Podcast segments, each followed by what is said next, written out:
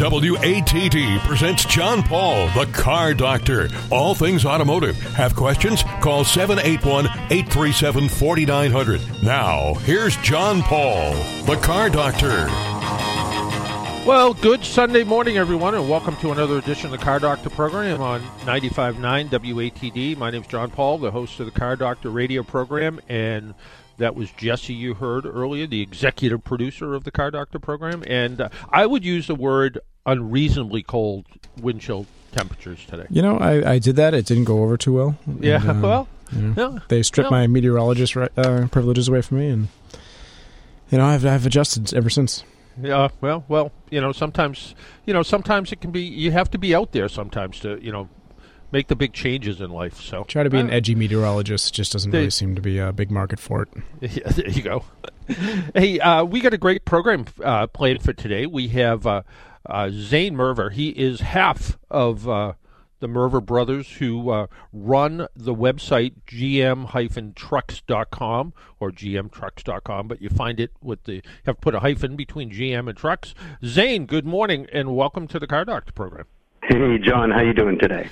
I'm doing just great. Hey, I wanted to talk with you about a couple things, not just your website, which is always great reading, but you recently bought a Hummer electric truck, right? Yeah, we did. Uh, after putting our names on one two years ago when GMC first announced that they were going to produce an electric Hummer, we finally took delivery of it at the end of September. And so it was a two year wait, and from what I have read on your Facebook page, the it was absolutely worth the wait, right? It is. Uh, I was really anxious to get it because the reason my brother and I purchased this Hummer in the first place was because we're really interested in this move to electric vehicles, especially electric trucks. Um, there's a lot of skepticism from people who own and use their trucks for work on a daily basis. And we wanted to see if that was well earned skepticism or if maybe our EV future was a little bit smoother than we uh, think it might be. And so far, I've been extremely impressed in the truck. But for the public charging network that we find ourselves in around the country, um, that has not quite lived up to my expectations. Well, that that's a really good point because you guys just uh, you recently took a trip back home to Michigan, right? Oh, actually, uh, Ohio, but cl- Ohio. you know, close enough. Um, we had some family business that my brother and I had to take care of. So, literally, the week after we bought it, with only 300 miles on the odometer, we set off to Northeast Ohio, about 600 miles away, and completely dependent on the public charging infrastructure. Um, we had never never driven an EV that far before. We only had a couple hundred miles on this Hummer. We didn't know if we could trust it or how it operated really, but we we took off towards Ohio and I got to tell you it took a lot of pre-planning before the trip. Um, you know, we've been so used to that there is a gas station at, at every corner, and you can just drive off in any direction, and you are pretty much guaranteed uh, that you're going to run into a gas station, and you're going to be fine. You're going to be able to fill your vehicle up and continue on your way. But with an EV, it's not so simple. You need to know where these public charging stations are and how they fit into your route, and then prepare for them to not even be working, which we found about half the time that we showed up, either the charging stations were operating slower than we thought, or were full and we had to wait, or it just, you know, they didn't work at all, which did happen sometimes. And in that case, it was nice to know where the next closest charging station was, but um, a lot of times we just ended up having to wait. And that was the biggest takeaway that we found from driving an EV long distances versus driving a gas vehicle long distances was that you're going to be spending a lot of time waiting for it to charge. Uh, and you can adapt to it um, and uh, plan your trip. But in our our route to Ohio, which normally takes about 10 hours with a gas vehicle, it took us 14 hours in the Hummer, which meant we spent around four hours charging it, which is a lot for one day. Yeah, it real it really is. And the other part of it was, um, I assume you tried to find level three, which is the DC fast charge. Um, is that what you specifically went looking for, or did you at some point just take anything you could get? when I started planning the trip a couple weeks in advance, um, we didn't know if we were going to take the Hummer or not, but I started looking into charging stations uh, just in case it arrived and we could drive it. And I we ended up relying a lot on Electrify America, which is a charging station company. Um, but they seem to have the fastest charging stations and the, the easiest to use charging stations. We were able to have an app on our phone and see uh, what the speed of the charging stations that were available were, uh, whether they were 50 kilowatt, 150 kilowatt, or 350 kilowatt, um, and if they were in use and all that kind of information. We were we could could judge whether or not we should stop at a charging station a couple hundred miles out, as opposed to just showing up and seeing what we found. And yes, we completely relied on the DC fast charging network while we were out there.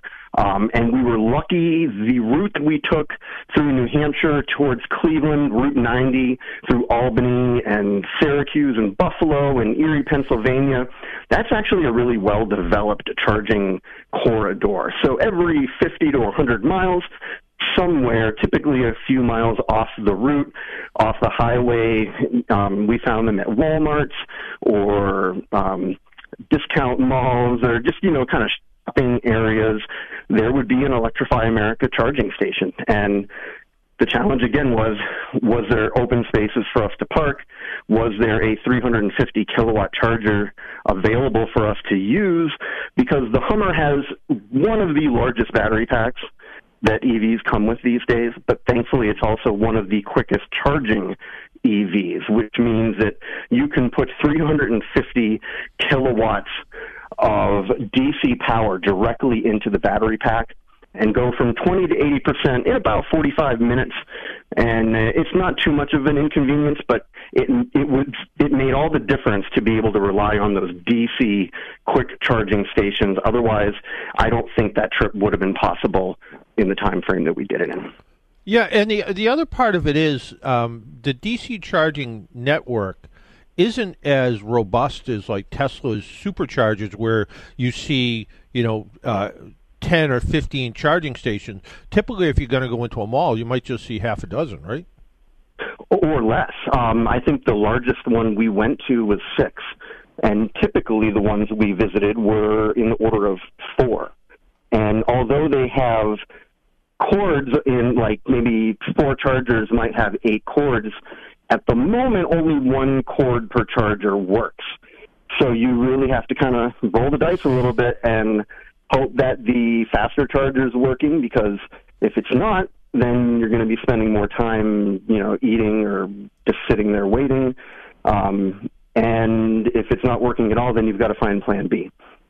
Yeah, and that uh, and that Plan B can be a, can be a real issue. And like you pointed out, uh, this vehicle has one of the the largest batteries, and uh, you also mentioned that you can you can use the the higher capacity charger. And I guess the style battery that's in this also doesn't take, um, unlike some other cars, when the battery is very low, it, the battery management system. Uh, doesn't take a full charge right away. It has to kind of work its way up to that. Where it sounds like the Hummer actually, you plug it in and you're good to go as soon as you're plugged in for that full capacity charge. Well, uh, you know, a lot of EVs, what we found is there's this 20 to 80 percent rule, and that is they charge the quickest between 20 percent and 80 percent. So when we first took off on this road trip, every time we stopped, we were like, "Oh man, we have to get this up to 100 percent." Unfortunately, that last 80 to 100 percent takes just as long as the 20 to 80 percent. So as our trip progressed and we became more comfortable with the range of the Hummer we started living more in that 20 to 80 percent range, and that meant that every time we stopped to charge, it was a lot quicker, substantially quicker, almost twice as quick um, than sitting there and waiting for it to get up to quote unquote 100 percent every yeah. single time. And that's a really good strategy, and it, it really helped us out. Were you ever nervous that you weren't going to find a charging station? Were you ever concerned that, hey, are we going to we going to run out of power and we're going to be stuck somewhere?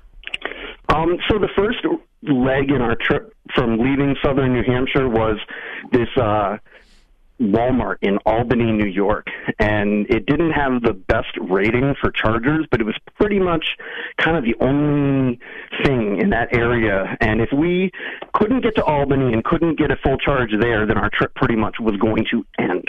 and from New Hampshire to Albany is passing over the Green Mountains. You got to go up a couple thousand feet, and then you come back down a couple thousand feet. So that was the most uh, nervous uh, stretch of the entire time that we've owned it because we had no idea. Like the vehicle said, we would be uh, able to travel 330 miles on on 100% full charge, and it was like under 200 to Albany, and and but we just didn't know going up mm. the mountains, going up steep grades, and coming back down the other side, and then hoping that a charging station would even be there to help us in the first yeah. place. Yeah, and did you notice any range variation, like going up the Green Mountains was, you know, where you had to put a little bit more throttle into it to get going? Did you notice kind of a range dropping off a little bit quicker, or like, or you know, I've heard that people who have taken road trips on EVs find that really the range the range only varies if it's wind resistance. So if you tow a trailer, you're gonna you're gonna you're gonna kill your range. But uh, I've been talking to people that have purchased uh, some Lightning trucks, and they've packed them full of stuff, and they said the weight really doesn't make any difference. And was that about the same with uh, the hilly terrain as well? Well, one of the cool things about the Hummer is it has Google Maps built into it, and there must be some sort of interface with the truck itself.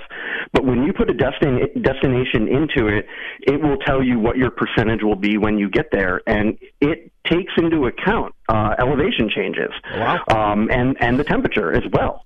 So we were extremely impressed that throughout our entire trip, and even to this day, that when you put in an address or or you see on the readout have X number of miles left, you can be really, really confident that you're going to get to that location with the percentage that it says you're going to have, or you're going to be able to go the uh, the distance that it says you're going to be able to go. The only one caveat that we've found to that relates to your wind resistance comment, and that is when we hook up our 24 foot enclosed trailer. And it's massive, and yeah, it's going to have an effect on the range. But so far, we've seen it pretty much cuts the range in half when we hook that thing up to it. Yeah, that's that's about what I heard as well. And uh, you know, you you look at how uh, you know this technology is you know coming down the road and what we're what we're doing with it. I just read a note from my boss that said that uh, you know come the next uh, you know half a dozen years or so, all of our uh, AAA light service uh, emergency road service vehicles. So the ones that go out and do jump starts and tire changes and all that stuff are all going to be electric. In fact, we ordered 36 Lightning trucks, which we have you know probably zero chance of getting more than three, but we ordered them uh, just to uh, just to you know kind of pave the way for uh, using electric vehicles to go out and do service. And we're also hoping at some point the technology will allow us to do uh, DC truck to DC quick charge so we can actually plug a cable in so rather than the 240 volt cable that comes that comes off the back of the truck, we can actually do uh, higher voltage DC charging direct to uh, a, a, vehicle. So we can do quicker quicker road service. If somebody does run out of electricity, we can uh, provide a quicker boost to their battery pack and get them moving. So it is really it it is really you know maybe maybe it's not 100% ready yet, like you pointed out, the charging infrastructure and all of that, but uh, the technology is pretty amazing all of these good things we've said, I'm on your website, and your Hummer got recalled for a battery issue. Uh, yeah, well, yes. Um, they, they, GM has found that some of the batteries that they have used for the Hummers and their BrightDrop commercial vans that FedEx has purchased potentially could have a sealing issue and let moisture in the battery pack. What does that mean? What is uh, the repercussions of that? We're not entirely sure. Uh, I've been told that the vehicle is safe to drive. Um, and it hasn't done it. Nobody's had any, let's say, catastrophic failures from this yet. But I do think it is one of those like little checks that should remind us all that this is extremely new technology. The batteries that are going into these vehicles are still pretty much being assembled by hand and using very new pieces of manufacturing technology and materials. And we're going to run into road, little road bumps like these, I think. Um, it doesn't really scare me, but uh, I'm paying attention to it intensely close. Yeah, it it is sort of interesting that, and you know, and I think, uh, you know, people look at EVs and they look at some of the EV fire issues, whether they're, you know, with an electric vehicle fire or, you know, for that matter, an electric bicycle battery that catches on fire in in an apartment in Brooklyn or something. Um, you know, this this is not lithium ion isn't new technology. I mean, every laptop and phone has it, and we don't worry too much about our laptops or phones catching on fire. And the amount of car fires that happen with electric vehicles compared to gasoline vehicles are way down. I mean, it, you, but they're also much more spectacular when they happen. Unfortunately, and I've read some reports recently that that has tied maybe some of these electric vehicle fires into um, home charging stations not being properly installed, um, and some of the dangers of that stuff. But that is a tangent we can go down for hours in itself. Yeah, yeah, and and that's what I found with some of the um, electric bikes that had battery fires. People were trying to charge them up with the same charger they were using to charge up their cell phone or whatever, and they weren't designed for it. So you know, causing some of the same problems. So I guess the you know yep. rule is you know whatever it is, you know, charge it up with the right the the compatible charger and make sure that it's working the way it should. And uh, you know, I I'm not sure if. Um, GMC is doing it with the Hummer, but um, you know Ford has the ability, if you buy all the pieces and parts, that you can uh, use your your vehicle as a kind of battery backup style generator to keep your house going and if the power goes out. Is GM doing something like that? They are for the forthcoming Silverado and Sierra EVs, but the Hummer does not have that technology yeah. right now. Yeah, and what's what's what's interesting about that? I was talking to somebody who um, bought a Ford Lightning, and they were and they're all EV. They have solar panels on their house, and and they looked at buying the Tesla Powerwall, and they're like, with the cost of the Powerwall and how infrequently I was going to use it, they said, you know, it makes more sense to buy the Lightning and the Ford kit to power up the house because I'm not spending a crazy amount of money on something that I'm probably never going to use. My truck I'm going to use every single day, and if I do need it, I can plug it in and run my house for you know in some cases up to a couple of weeks. So I, I, electric vehicles do have kind of an interesting uh, kind of sideline that they can they can actually run your run your house in some cases. So pretty phenomenal stuff. Yeah, for all of the negatives that I listed with the charging stations, um, my overall impression is just I am so excited about this electric future because of the performance I'm seeing with our Hummer EV. It is it's got a thousand horsepower, so it really it moves really quick. It does zero to sixty in three seconds. Has four wheel steering. Uh, in the morning, especially right now, it sits in my garage, and I can with my phone start it up, and it can run and heat itself up in my garage because there's nothing burning. So it can sit in precondition while it's, it's you know hooked up to my charging cord, and I'm off to go with a completely warm vehicle right out of the get go. There's no waiting for any engine to warm up, um, and it's just it's the best driving vehicle I've ever been in in my entire life. The torque is, is, is instant. The throttle response is instant. This is the things you will find in almost any EV. Um, the way they drive is just spectacular. So we can work through all of these issues, I think, and uh, come out with a product here that really, really performs better than gasoline vehicles can ever perform. And I think a lot of people will come around to it in the near future if they can just get some experience behind the wheel of driving an electric vehicle. And and when the Hummer first came out, uh, they had some crazy torque number. Like a, a billion foot pounds of torque. I don't know what it was. um, it's uh, so they measure it because there's an electric motor directly geared to the hub in the back. There's no transmissions or anything. Right. So they measure the torque at the wheel, at the hub, at the wheel, and it's eleven thousand and a half foot pounds of torque at the hub. That that might as well be a billion foot pounds of torque. So the story I was told off the record by GM engineers is they had to tune the acceleration down because in testing it was lifting the front wheels off the ground. That's how much torque it can put down. So you you're going to try to find a way to retune it back? Um, that sounds like a great idea. Yeah, and also on your website, which is uh, uh, gmtrucks.com, but you put a hyphen in between GM and truck. Uh, you did a comparison of GM's smallest uh, EV, the Bolt, versus uh, the Hummer, and uh, it's on YouTube, and it's a it's a it's a fun thing to watch. And and the Bolt, you know, a lot of people don't like it, but I I like the Bolt a lot. I thought it was a really functional vehicle with good range and good performance. Yeah, it's a little uh, little sports car. You'd never guess. Um, it it hauls really good. It has a lot of space in it, and it's cheap. It's available. You can go to a Chevy dealer and buy a Volt right now. I mean a Bolt right now, and they still have discounts on them. So you can get it between thirty and forty thousand dollars, and then you'll never have to visit a gas station again. Um, it, they're very underrated, I think. Yeah. And uh, tell us a little bit more about the website before we let you go. It's it's such a great website. It's full of a lot of great information and a lot of good forums too, which makes it really interesting.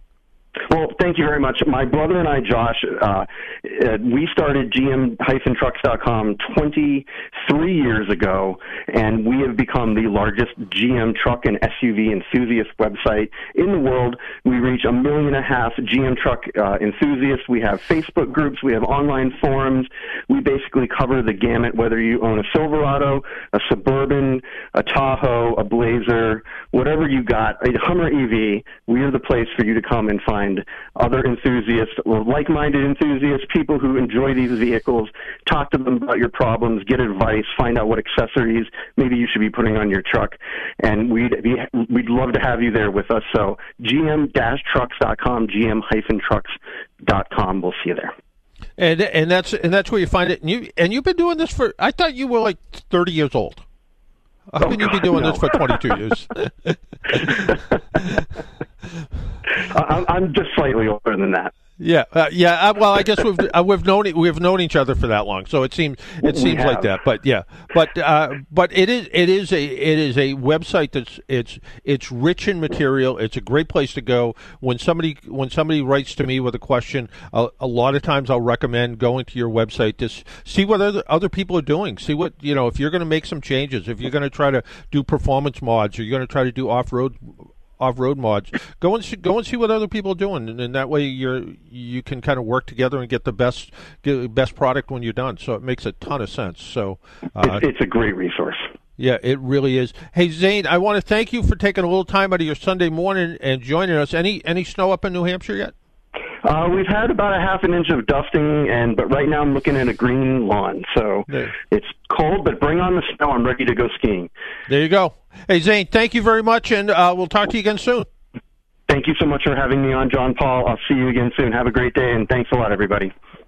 Bye bye. That was uh, Zane Merva, half of uh, the Merva brothers, Josh and Zane, who started GM uh, uh trucks.com uh, 22 years ago. He really is a young guy, though. I think he's in his 40s.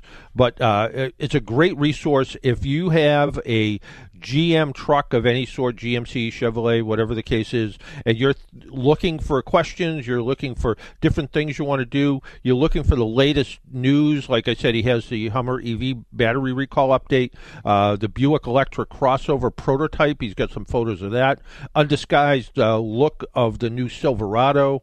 Um, the uh, uh, GMC Sierra EV Denali Edition One. What you need to know. There's all kinds of great stuff on the website. So it's GM GM hyphen or GM dash truck.com. Go check it out. We need to take a break and pay some bills. My name's John Paul. This is the Car Doctor program. Phone lines are open at 781 837 4900. We'll be right back. AAA is with you at every moment in your life. They have 24 7 roadside assistance which covers you in any car you're driving or riding in even a rental or your friend's wheels. They have great member rates on home and auto insurance, savings on travel, hotels and car rentals, and discounts on hundreds of your favorite brands. You're covered on and off the road. Learn more at aaa.com slash join.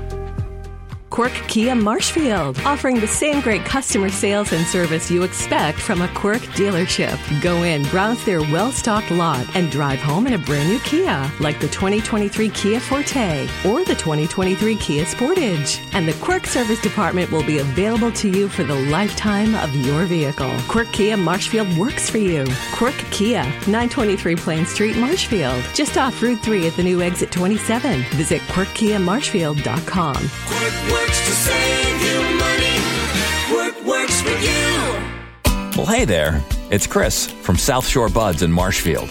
I don't know about you, but I grew up pretty skeptical of anything cannabis related.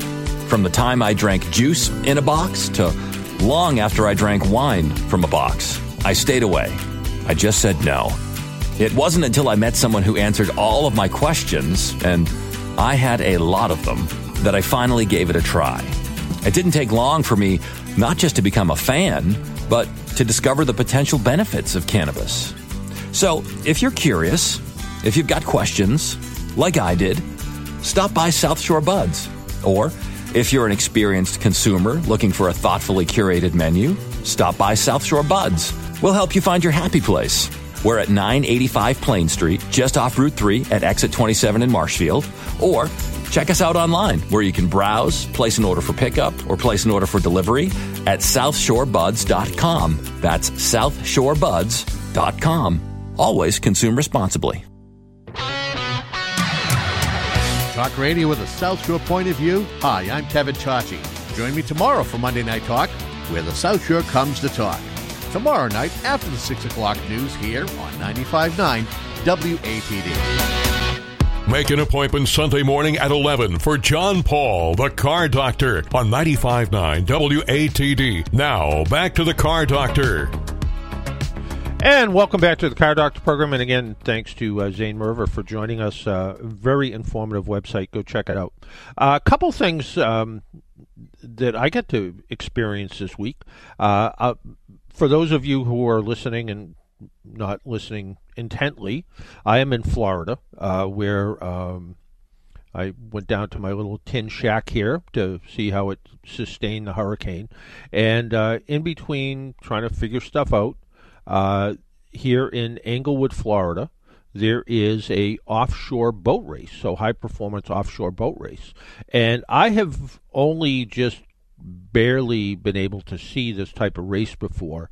Um, it is. Um, uh, uh, on Cape Cod a bunch of years ago, they tried to run it uh, right off of the Yarmouth Dennis Beach uh, out on Nantucket Sound. And unfortunately, weather was an issue on both years. Uh, it was not just cold, but also there was a lot of wind and a lot of waves. And uh, high performance boats that go 100 plus miles an hour don't really like waves that much. So uh, it's all about going fast. It's not about jumping over the waves. So uh, they they ended up they tried it, didn't work out. Um, but down around Florida, uh, last week there was uh, the offshore races in Key West. This weekend it's in Englewood. It's called Waterfest in Englewood, and uh, some of the money goes towards trying to help the community down here. Uh, but the boats are pretty amazing. In fact, there was one team, and I've seen race car teams before, but I've never seen real race boat teams before, but there was one team, and I think it was Marine Technologies was the name of the company, and they had at least two transport vehicles.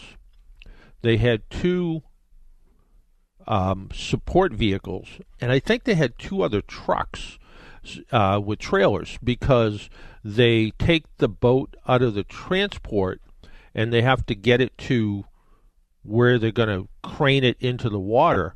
So they have to do that with a pickup truck and a regular trailer. And some of these uh, super boats are so wide, um, they actually tilt them on an angle So they uh, lift them up on like a 45 degree angle on the trailers because they're so wide. They're wider than you could, uh, you know, carry them around on the road. And some of the boats are uh, more conventional, you know, 24, 26 foot uh, boats with the, uh, twin inboards or uh, twin outboards, high performance boats. But it is racing. It's not like car racing where you can get close to the track because it is the ocean after all.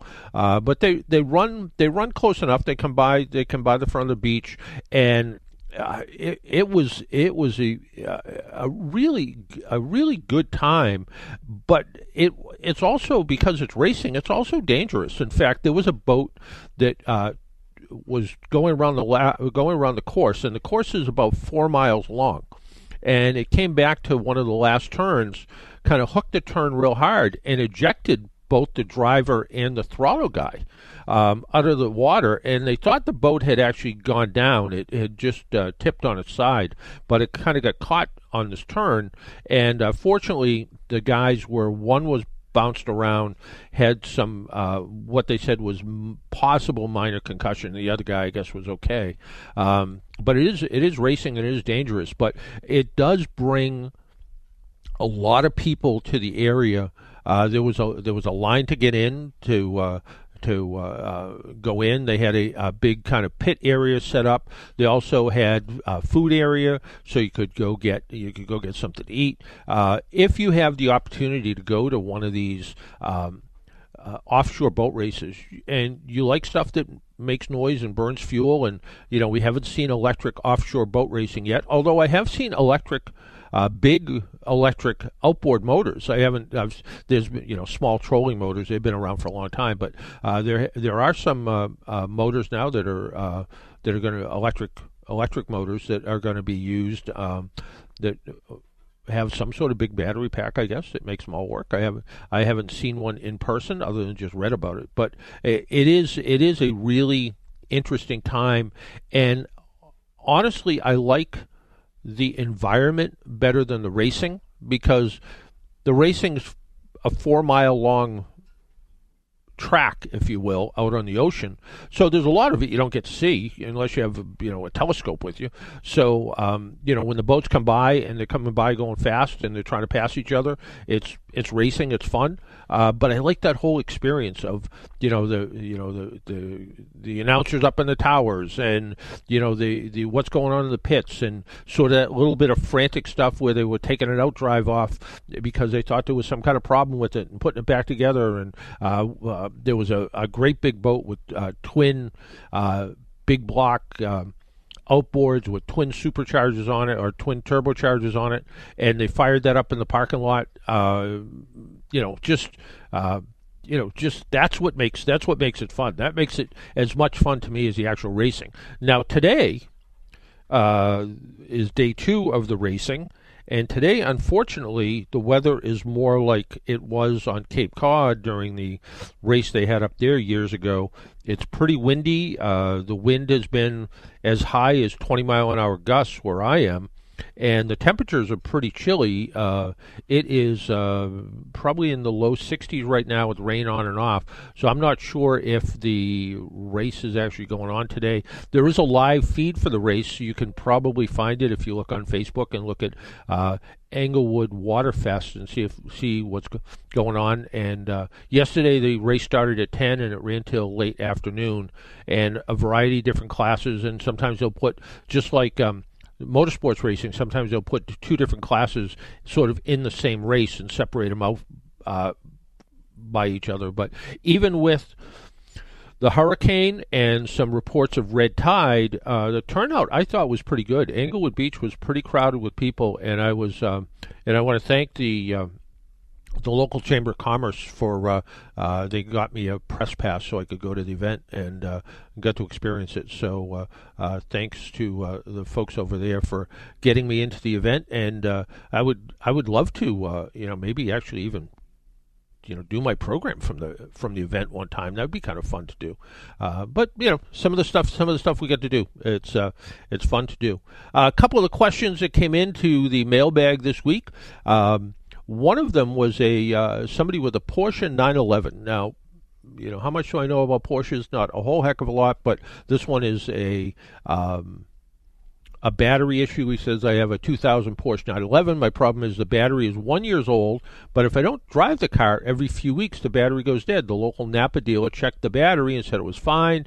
They said the uh, alternator is charging 13.4 to 13.5 amps, and that isn't enough to keep the battery charged.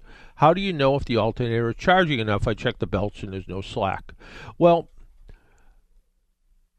Porsche does things a little bit differently. They they actually um,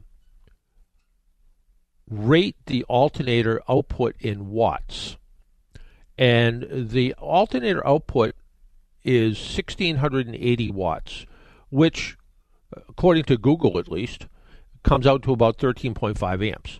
So the, the alternator is doing what it's supposed to do. Um, I, I suspect there might be some sort of parasitic draw, something that's maybe drawing the battery down just a little bit. But like many sports cars and uh, other exotic cars, um, it's always best to keep those cars on some sort of battery charger or maintainer. So um, the one that I've seen that seems to work the best for European cars is the CTEK brand. So as much as I'm a battery tender fan, um, CTEK, so the letter C, T E K, um, I found this kind of uh, charger to be um, seems to seems to be the best on European cars. In fact, I was um, looking for a body shop to have uh, some body damage uh, repaired on the Volkswagen that we keep in Florida because um, my carport fell on top of it and did some damage to it. So I was looking for a body shop, and somebody recommended I went to a um, a cars and coffee event uh, on Wednesday morning, and I was talking to somebody there, and I, I said, "Can you recommend a good body shop?" And he said, "Oh, there's this little tiny body shop, little little uh, kind of one one man, two man shop kind of thing. Uh, he does good work. He's reasonable. Uh, you know, you should go check him out." So I went to try to find him, and the day I went to try to find him, he had been out doing errands because his uh, one of his guys was out that day, so he just shut down the shop and went out to do what he had to do. But a few doors down, and all the signs are missing because of the hurricane. All the signs are missing. So a few doors down, there was an open garage door, and I walked in and. Um, there was a. I said, "Hey, can you tell me where there's a body shop?" And he goes, "Oh yeah, that's uh, uh, Jimmy down, uh, you know, down, you know, four doors down. He should be, he should be there. Good guy. He does all my work for me." And I started looking around this guy's shop, and he was working on. He had a 911 in there. He was working on. He had a BMW in there. He was working on. He had an, uh, a Porsche 928 S4, which is the 32 valve V8 front engine rear wheel drive Porsche, which was kind of Porsche's savior car or what they hoped would be their savior car years ago. Uh, didn't quite work out the way they hoped, but uh, uh, really interesting car though. And he was doing a lot of work to that. He also had a uh, a Morris Minor. Um, sort of woody wagon. So if you envision like a you know a regular woody station wagon, but envision this thing as sort of uh, 50th scale kind of thing. Uh, really nice car, and I, I was talking to him about that, and he said, "Oh yeah, you know, I did the wood restoration, and I did this, and I did that." Really interesting, interesting guy, and I noticed a, a Vespa scooter with a sidecar attached to it uh, over in a corner. He had a BMW motorcycle stuck in the corner. Um, just a, a, neat little shop, and I looked over, and he had three CTEK battery chargers in the boxes sitting on sitting on his workbench, and I said, "Oh, you you use these chargers?" And he said the same thing. He said, "This is a charger that seems to agree with all the European cars much better than some of the other ones." So um, good to see good to see that. So our phone number, if you would like to call, and we hope you would, is 781-837-4900, and we have John from Norwood online. John, good morning. Morning, John. How are you? Good. How are you? Good taking my car to the mechanic tomorrow, and um, in addition to a noise I can't figure out, um, it's th- setting three different codes. Looks like two of them are O2 sensor, and the first one I think is a knock sensor. I read online that a lot of times the O2 sensor gets caused by the problem that the original code is um, is causing. I'm not sure. Well, right. Well, yeah. I mean, uh, when you look at codes, you have to almost do them numerically, and sometimes what happens is um, you look at codes and how they cluster together. So if you go in and you look at whatever the car is, and there's there's a there's one code and another code. Maybe there's an oxygen sensor code and a catalytic converter efficiency code. So you look at what causes those two codes and then you try to determine where the issue is. So, is it the oxygen sensor code that's causing the catalytic converter issue, or is it the catalytic converter is just near the end of its life and it's just just not going to work anymore? Uh, knock sensor codes will come up uh, periodically, not that often though. Uh, they will come up periodically, um, especially on older cars. Uh, sometimes what can happen is, I mean, it, it literally listens to noise in the engine. So if you have a car that has a lot of carbon buildup in the engine, and you might not hear it ping, um, the engine the engine may hear it ping, and it may ping to an extent sort of outside of the window it's supposed to be, and the knock sensor goes, I don't know, something's wrong here. But other times the knock sensor won't hear won't sort of hear or see what the what's actually going on. So. Um, so you, you need to look at the codes individually, but you need to look at them together at the same time. So, uh, and tell me, tell me about the noise in the car. Um, I, I thought it might have been the idler pulley. It was coming from, I thought, from that area Okay. around the steam belt, uh, the, the front of the transverse mounted engine. But um, I did replace the idler pulley, and that really didn't fix it. And, Um, and and what kind of what kind of noise is it? Is it a a rattle or a squeaky belt noise or a squeal? What is it? No, it's more of a a rattle or a metallic sound, or it's just um, normally that car when the engine's running, all you just you know hear is this, you know, just Yeah. normal click valves and stuff, and it just and it's it's also um, something that I can hear almost more in the um, passenger compartment, and it's, and it's definitely sensitive to RPM, so I can hear the the the noise kind of go up in pitch, and as I sh- you know go through the gears, and so it's definitely. Um, Kind of a whirring sound when you're in the passenger compartment.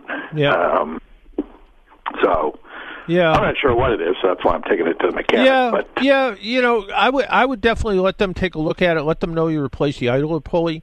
Um, what they're going to do? Yeah, they're going to they're going to look down inside there and take take a you know. You know, probably get their mechanic stethoscope out or something out to try to try to pinpoint the noise a little bit more. Um, you know, could it be a water pump? Could it be a alternator? Could it be a, uh timing belt tensioner? Um, you know, it it can be any kind of any number of different things. But I think at this point you got to trust them a little bit, have them look at it, and it could be even it could be even funny that that uh, knock sensor noise that knock sensor could be picking up uh, whatever that uh, engine noise is. You never know. Yeah, yeah. Although I think that knock sensor's come on before, and um, I reset it, and you know the, the car has never really run worse up until now with the noise. Now, but yeah. even though I've gotten codes before, the gas mileage never really went down. The, Yeah. the engine seemed to be running fine. So sometimes with these codes, you're like, hmm, I don't know, is this really a big deal or not? Well, and, and, and it depends what it is. with, yeah, you know, piece of Yeah, and for instance, if it's an evap code, so something or a catalytic converter efficiency code, the car's going to run fine. You're not going to notice anything. Uh, you're other than your check engine light's going to be on. Uh, it's going to it's going to perform exactly the way it did before because what happens is the system tests itself out, especially with the uh, evaporative emission system. It it, kind of seals the system uh, and looks for leaks. And if there's a little leak in there, that could be anything from a gas cap to a to a purge valve. Uh, it's going to turn the light on, and that but the car's going to run exactly the same. And the catalytic converter, um, if it's not seeing the front O2 sensor and the rear O2 sensor aren't seeing what they should see, it's going to turn that code on. So you could have oxygen sensor codes, but you could also have a bad catalytic converter. But going down the road, it's going to run exactly the same as it did before. In fact, sometimes it runs a little bit leaner, and you get a little bit better fuel co- fuel economy. So you never really know. So you have to look at the codes individually, but you have to look at them as a group too, and say, well, okay, I have this code and this code together. That could be a you know leaking purge valve or something. So you have to you have to look at them in different ways. Okay. Okay. Appreciate let me the let me let me call call back next week. I want to hear what I want to hear what they said. Yeah, me too. All right. All right. All right. Take care. Bye-bye. Bye bye. I think uh, before we take our next break, why don't we try to go to Jim in North Reading? Jim. Hello, John. Hey, how are you? Um, my daughter brought a, her car in for a wheel alignment at a big tire chain company, Yeah. and they couldn't perform it because they said the snow tires in the rear, for and two different responses from two different service managers. Um, they're like diamond-shaped snow tires, very aggressive, and there's one of the diamond points is sticks up like every other every other uh, ti uh, uh, tread sticks up a little bit and they couldn't perform it. One of them said the wheel alignment because those tires were deformed, I guess. One said it was because she drove the car in the summertime, and the other service manager, when I went in to talk to him, said it was because the suspension was weak. It had 107, 100 um, 128,000 miles on it, and it hadn't been replaced yet. And I'm wondering which might be correct.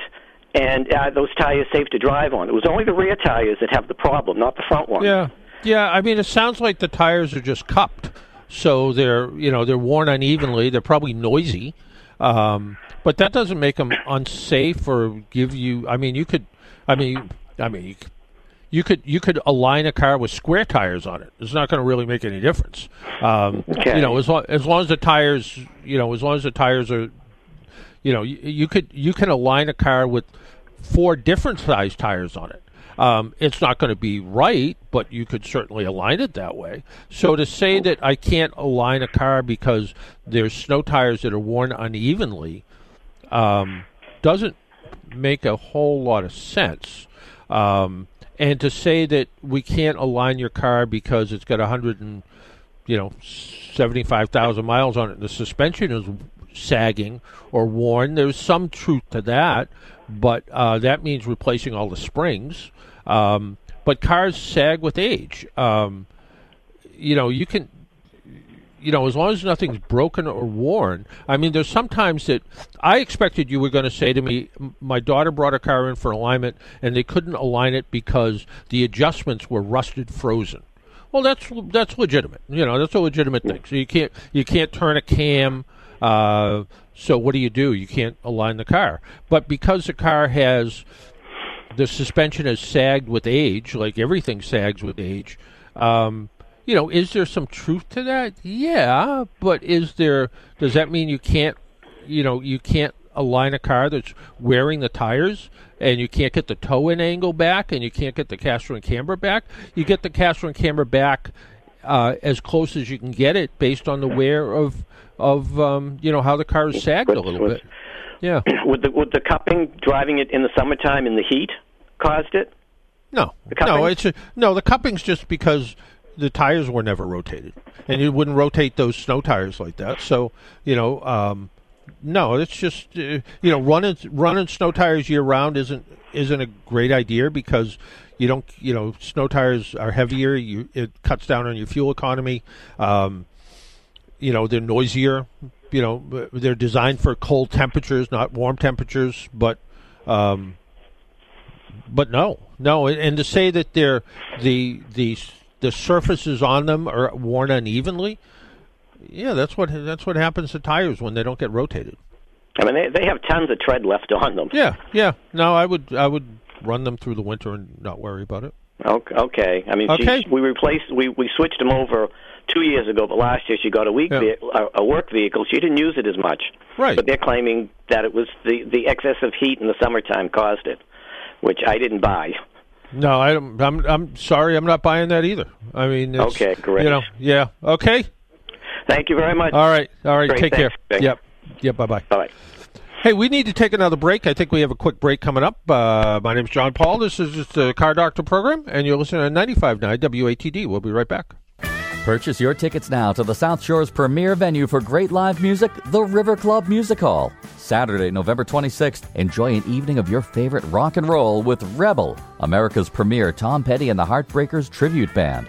Saturday, December 3rd, don't miss perennial, funny favorites Steve Sweeney and Friends. See your favorite shows within the intimate setting of the River Club Music Hall, 78 Border Street in Scituate. For tickets and a full list of shows, visit theriverclubmusichall.com. You're invited to a special art exhibition at the James Library and Center for the Arts. 2021 22 is a free juried art exhibition showcasing and honoring art created during unprecedented times. Through December 17th, see what artists created over the last three years during a life altering time in our history. Sponsored by Napier Financial and the Cordelia Family Foundation, this show features art of all mediums and is sure to leave a lasting impression.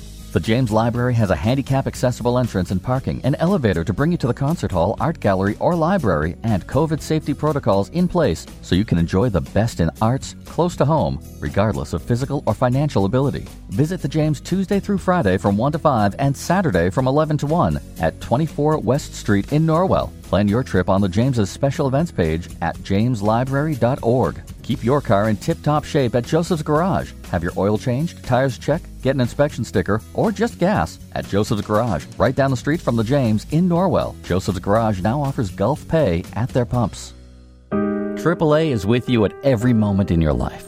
They have 24 7 roadside assistance, which covers you in any car you're driving or riding in, even a rental or your friend's wheels. They have great member rates on home and auto insurance, savings on travel, hotels and car rentals, and discounts on hundreds of your favorite brands. You're covered on and off the road.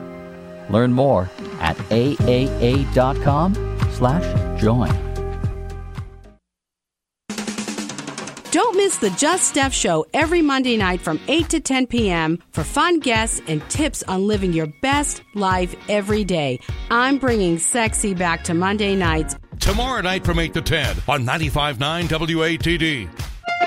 Make an appointment Sunday morning at 11 for John Paul, the car doctor, on 95.9 WATD. Now, back to the car doctor. Well, here's one of the more interesting stories I've ever seen. Service technicians at a dealership uh, were surprised to find a live coyote trapped in the grill of a customer's sedan. Um, Peter Boulware Toyota uh, worked with a local wildlife group to dislodge the coyote to get it to a veterinary hospital for surgery on a broken leg. The St. Francis uh, Wildlife Association posted photos of the on Facebook showing the female coyote peering out from behind the grill. How did it get in there? Um, uh, I guess it got uh, it got hit out on the road and somehow it ended up behind the grill of the car. Um, Technicians removed the grill so Emily Brand, a licensed wildlife rehabilitator, could move the 20 pound creature into a crate. The coyote, estimated just to be under a year old, was sedated, taken in for x rays, found it had a couple broken bones in its front leg. Uh, she handled the surgery like a champ and is expected to make a full recovery. Uh, news coverage of the unusual ordeal helped the association quickly raise $4,000 to cover the cost of surgery. Um, the public rushed to her aid. So, um, look for coyotes in your grills, I guess. I don't know. And here's kind of an interesting one, too. Um, in a few weeks, Tesla will send letters via uh, mail to 1.1 million uh, owners of vehicles about a safety issue on the electric car. Uh, but the issue is they've already sort of fixed it. Um, there's a guy here, he owns a Model 3 and a Model Y. So they're kind of similar vehicles. Uh, they're sort of the lower cost vehicles. And um, he has at least twice received a letter from Tesla about problems the company had addressed with over the air updates a week or two before. So, uh, kind of confusing for customers where. Um, you know, they had this uh, getting a letter uh, seems kind of wasteful, but yet you get the letter, it says your car has been recalled, but because these cars and many cars today are so electronically focused that they can do the recall sort of while you sleep, which I think is kind of a kind of an interesting way to do it. So, hmm. And um, uh, Ford CEO Jim Farley says that uh, starting next year, more than half of Ford's commercial customers should be able to claim some kind of credit by the uh, Inflation Reduction Act, so the EV tax credit. So we'll have to have to wait and see if we see that many more electric vehicles on the road. Um, you know, right now, I always look at customer incentives and see what's going on. You know, are there any deals, any big incentives? You can usually tell uh, when there's a vehicle that has a big incentive that's not selling that well. Uh, right now, because of sort of lack of inventory, with the exception of like um, what Zane Merva pointed out, in some cases, the Chevrolet Bolt uh, both in the regular version and the EUV version, has up to a six thousand dollar incentive if you're thinking about buying one, and um, couple that with maybe some incentives that are available in Massachusetts through the Green Car folks. Um, you know, last year you could buy a Bolt with all the incentives from some of the local dealers, and Quirk Chevrolet was one of them. I think you could buy it for like twenty one thousand dollars, which made that electric car. Um, at the affordable price that I kind of always thought it should have been. So, you know, we'll have to wait and see. So that's a little bit of a couple of things in the news, and of course, um, you know, is there still car shortages? Yes, there are. Uh, we are starting to see we are starting to see that loosen up just a little bit, uh, but there are still some car shortages because of chip shortages in manufacturing. And that music means apparently I used up my 60 minutes of time. Uh, Jesse's trying to tell me you need to get off the air with that music, so I will pay attention to him since he is the executive producer of the show. And uh, I want to wish all of our listeners out there and Jesse and your family as well happy Thanksgiving. Enjoy Oh, thank you. Thanksgiving and uh, go Black Friday shopping, I guess, too, if you want to do that. Uh, so until next week, make sure you wear your seatbelt, drive safely, be good to your car, and if you see an emergency vehicle by the side of the road, slow down or move over. It saves lives. Talk to you all next week. Bye bye.